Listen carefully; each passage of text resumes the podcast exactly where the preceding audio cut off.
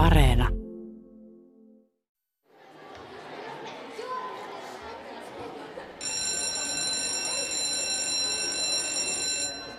Huomio, peskarit, fiskarit, neskarit ja muut tiedonjanoiset.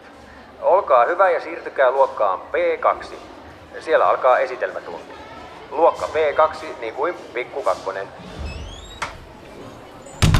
No niin, istutaan ja rauhoitutaan.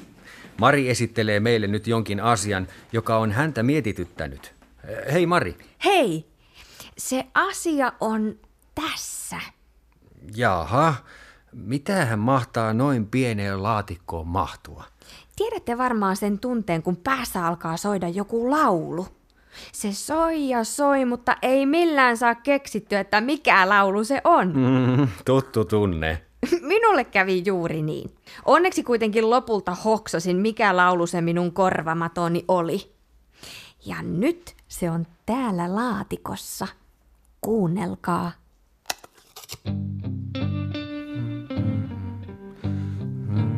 Mä tiesin, mm, ja nyt ma- majavaa vaeltavaa. Hei, tämä on kanoottilaulu, eikö niin? Joo, oikein! Kanoottilaulu. Se minun päässäni soi. Aloin siinä sitten miettiä, että mistä laulu on peräisin. Tuntui, että melkein kaikki tietävät sen. Mutta kuka sen on säveltänyt? Kuka on keksinyt sanat? Hmm, hyviä kysymyksiä. Aloin selvittää asiaa. Kävi ilmi, ettei se olekaan mikään yksinkertainen juttu. Ensiksi minulle selvisi, että se laulu ei ole alun perin suomalainen laulu lainkaan, vaan kanadalainen kansanlaulu. Mutta kun koitin tutkia, kuka sen on tehnyt, niin vastaan tuli vain tieto, että säveltäjää ja sanoittajaa ei tiedetä. Kansanlaulut ovat monesti sellaisia. Mm. Ne ovat kulkeutuneet laulajalta toiselle ja muuttuneet vähän jokaisen suussa. Ainakin sadan vuoden ajan sitä on lauleltu leirinuotioilla, meloessa, partioleireillä. Englanniksi sen nimi on Land of the Silver Birch, tai ainakin yhden version nimi on. Land of the Silver Birch. Katsoin sanakirjasta, että birch on koivu, ja sen tiesinkin, että silver tarkoittaa hopeaa. Joten silver plus birch olisi hopeakoivu. Hopeakoivu. Mikä se sellainen puu on? Suomeksi sen nimi on rauduskoivu. Siinä laulussa kerrotaan majavasta, hirvestä, koivusta, mutta kanootista ei halaistua sanaakaan. Eli oliko se sitten kanottilaulu lainkaan? Niinpä!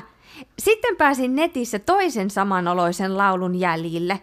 Löysin videoita, joissa sitä laulettiin. Se kuulostaa melkein samalta, mutta siinä lauletaan melomisesta. Odotus, odotus. Kirjoitin sanat ylös. Mm. Ah. My paddle's keen and bright, flashing with silver. Paddle tarkoittaa melaa. Ja hopea mainittiin tässäkin laulussa.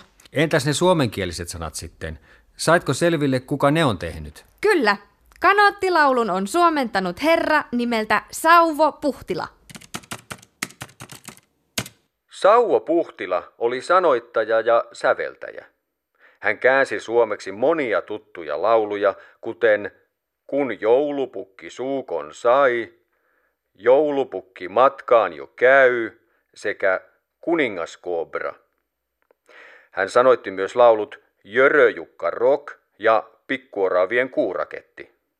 Sen esitti kokoonpano nimeltä Saukki ja oravat.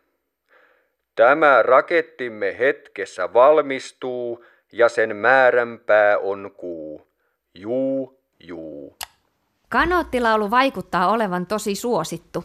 Löysin netistä monia versioita. Oli rockbändien soittamia, nokkahuiluversioita ja ison ukulele-orkesterin esitys.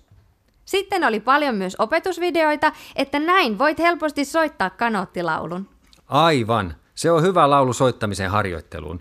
Sen voi soittaa yhdellä soinnulla, vaikka ukulelella. Yhdessä kohtaa sanat menee näin. Kanootin korean kaisloihin soudan, hauen ja säynävän saaliksi saan. Tiedätkös mikä on säynävä? Juu, hauki on kala. Ja niin on myös säynävä. Joo. Se on vähän niin kuin särki, mutta muistaakseni keltasilmäinen. Em, Entäs tämä rivi?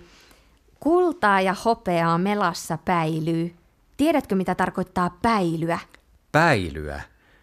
Kansanlauluissa on usein vanahtavia sanoja. Eikö se tarkoita välkkymistä tai kimaltelua? Joo. Päilyy, järvet ja kukkii haat, menee eräs toinen vanha laulu. Joo, sitä se juuri tarkoittaa. Melassa hohtelee ja välkkyy kultaa ja hopeaa. Kiitos Mari esitelmästä. Sitten vaan vauhdilla välitunnille. Mm-hmm.